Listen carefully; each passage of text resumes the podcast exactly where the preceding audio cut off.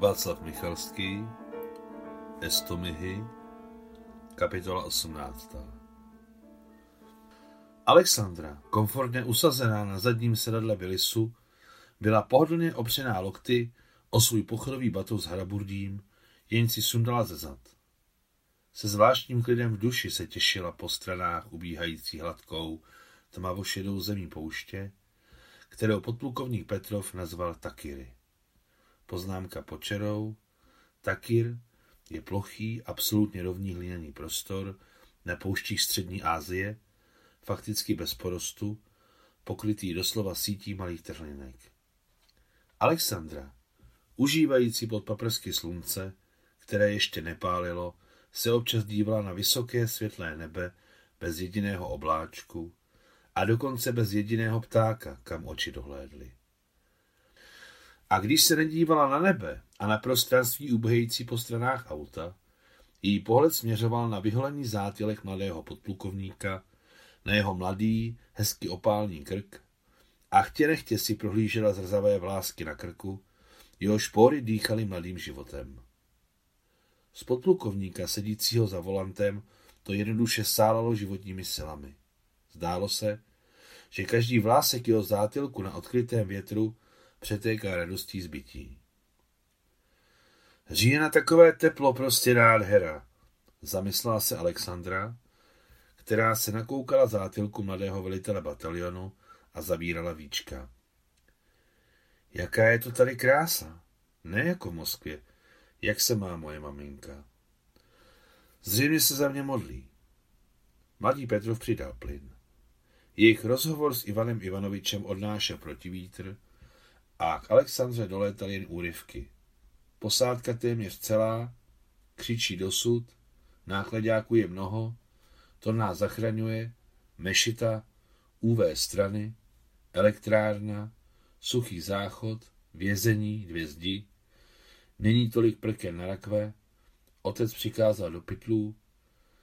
Nakonec Alexandru přestala bavit poslouchat a usnula. Zbudili nepříjemný zápach síry. To je smrad, řekla na hlas Alexandra. Opravdu je to smrad? To je vůně. Obrátil se k ní od volantu podplukovník.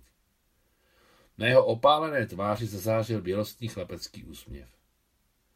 Tady jsou sirné doly, tam to přináší vítr. Jak pojedeme, přestane to, pokračoval Petrov. Bylo cítit, že je mu příjemné si povídat s Alexandrou jak proto, že byla hezká, tak protože je veteránka a ještě má taková vyznamenání. Tamhle se blízké koleje vedoucí k dolům, kýval napravo. Z hlavní trasy vede kolej přímo k dolům. Tam to nakládají a vozí to do Ruska vlaky se sírou.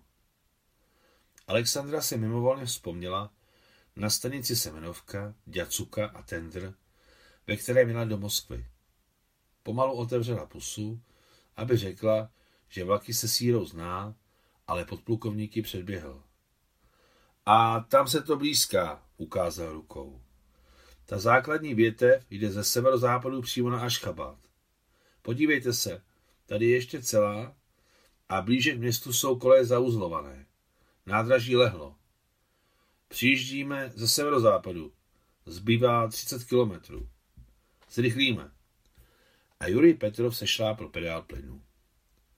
Alexandra si představila nádraží, které leželo na zemi s vývězkou a šchabát, blízkající se na slunci, zauzlované koleje a zamyslela se. Mladík fantazíruje ze strachu a strach má velké oči. Ještě jednou se podívala na nekrytý zátělek velitele batalionu a znovu usnula pod nižními paprsky požehnaného sluníčka v šumu protivětru, který způsobovala rychlá jízda auta nesoucího se po ideálně rovném povrchu země, která se zdála tak pevná a bezpečná. Alexandra se vzbudila tím, že protivítr ustal. Auto zastavilo. Podplukovník hovořil s poručíkem, který vystoupil z protijedoucího Strumbakera, zavádějícího hlídky, které rozvážel po stepy. Mají rozkaz stavět stráže každých 100 metrů, ve dvou kruzích. Utekla celá věznice, jen recidivistů jsou dvě bandy, hlásil poručík. Spousta jich ozbrojena, byla vykradena oddělení milice. Říká se, že jsou dokonce převlečení za milicionáře. No nic. Uděláme takové obklíčení, že nejen vězeň, ale a myš neproklouzne. Vím o tom, přerušil mnoha mluvného poručíka Malý Petrov. Proveďte. A zasalutoval. Zapomněl, že nemá pokrývku hlavy, kterou měl připevněnou pod výložkou na levém rameni. Provedu, zasalutoval poručík, který byl hrdý na to, že si promluvil se synem nejvyššího velitele a vyrazil ke Stilumbakeru, nehož nákladní plošině bylo docela dost ozbrojených vojáků se svinutými vojenskými kabáty přes rameno. Proč mají v tomhle vedru pláště uniform? zeptala se Alexandra. Tady je poušť, přes den je žár a v noci zima. Obrátil se na ně pohotově podplukovník. Vojáci mají sebou studenou stravu, výzbroj a hygienickou výbavu. To nejsou moji, to je čtvrtý batalion. Můj ve městě rozhrabává a, pronesla Alexandra, aniž by příliš pochopila, že co může ve městě rozhrabávat celý batalion.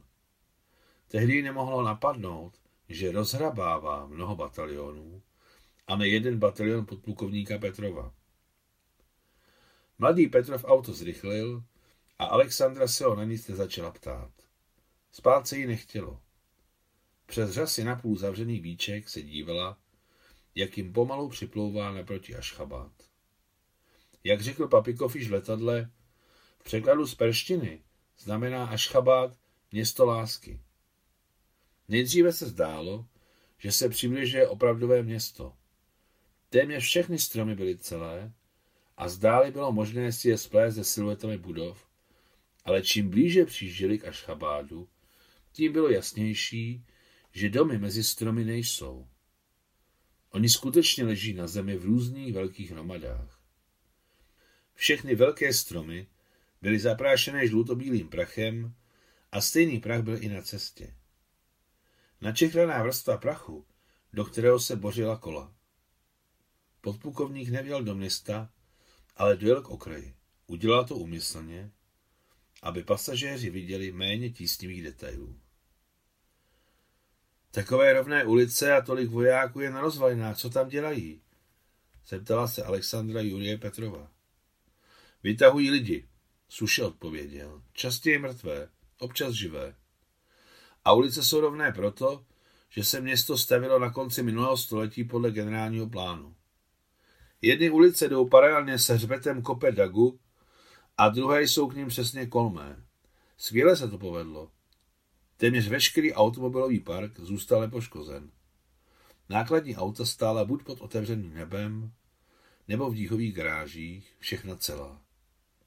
Ona nás zachraňují a od včerejšího večera se hodí i vojenská technika. Byla vyhlášena plná mobilizace. Práce je spousta, uvidíte sami. Poznámka pod čarou. Zemětřesení v Ašchabádu 6. října 1948 bylo bez pochyby jedním z nejsilnějších ve 20. století a největší, co se týče mrtvých a zraněných. Bytový fond města byl z 98% zničen, následující otřesy ho poškodili tak, že zůstala 2%. Tehdy se domnívali, že živelné pohromy jsou zdrojem proti vládě a počty obětí se mnohonásobně snižovaly.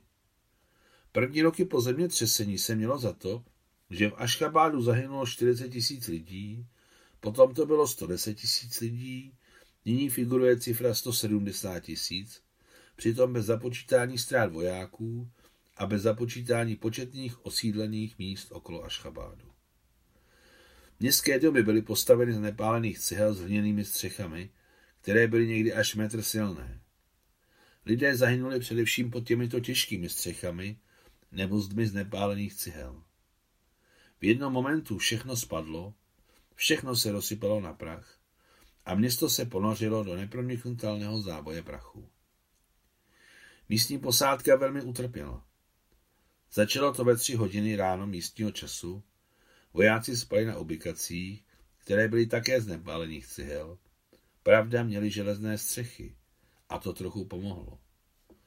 Mnozí zahynuli, včetně nedávných účastníků války, kteří čekali na demobilizaci. Konkrétně do Turkestánského vojenského okruhu byly předizlokovány divize, které se účastnili bojů o Prahu. Konec poznámky pod čarou. Přestože auto jelo po okraji města a mladý Petrov jel rychle, Alexandra stejně nemohla nespatřit, kolik těl leží na okrajích ulic. Ti jsou všichni mrtví? Dotkla se Petrovova pravého ramene. Ne, na střídačku, odpověděl. Tak je to lepší. Když byl rozkaz klást na jednu stranu ulice živé a na druhé mrtvé, občas se to pletlo. A tak teď se to neplete. Ano, má pravdu, vstoupil do rozhovoru Ivan Ivanovič. Je to tak lepší. Každému je věnováno více pozornosti. Zavřel oči a jeho dolíčkovatá tvář se stala jako vždycky neproniknutelná. Po těchto generálových obyčejných slovech se Alexandře všechno, co viděla z letícího auta, zdálo jako dekorace z pekla.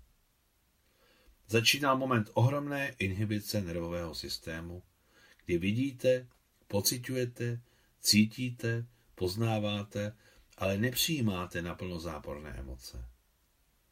Alexandra zavřela oči a usnula, jak za průzračním štítem, za hranicemi lidských možností. A když auto prudce zastavilo a Alexandra otevřela oči, měla před sebou, jako předtím, silný zátilek mladého podplukovníka. Tak si na celý život podplukovníka Petrova zapamatovala. S jeho nakrátko stříženým zátilkem, jehož každý vlásek dýchal mládím. Večer vyšlo najevo, že byl v letištním rajonu marodéry těžce raněn výstřelem do zátilku. Na otcův rozkaz ho poslali do Taškentu. Umřel v letadle nad střední Ázií. A zatím bylo do večera ještě daleko. Podplukovník Jurij Petrov právě přivezl z tajného letiště na centrální náměstí Ašchabadu hosty z Moskvy. Konec 18. kapitoly.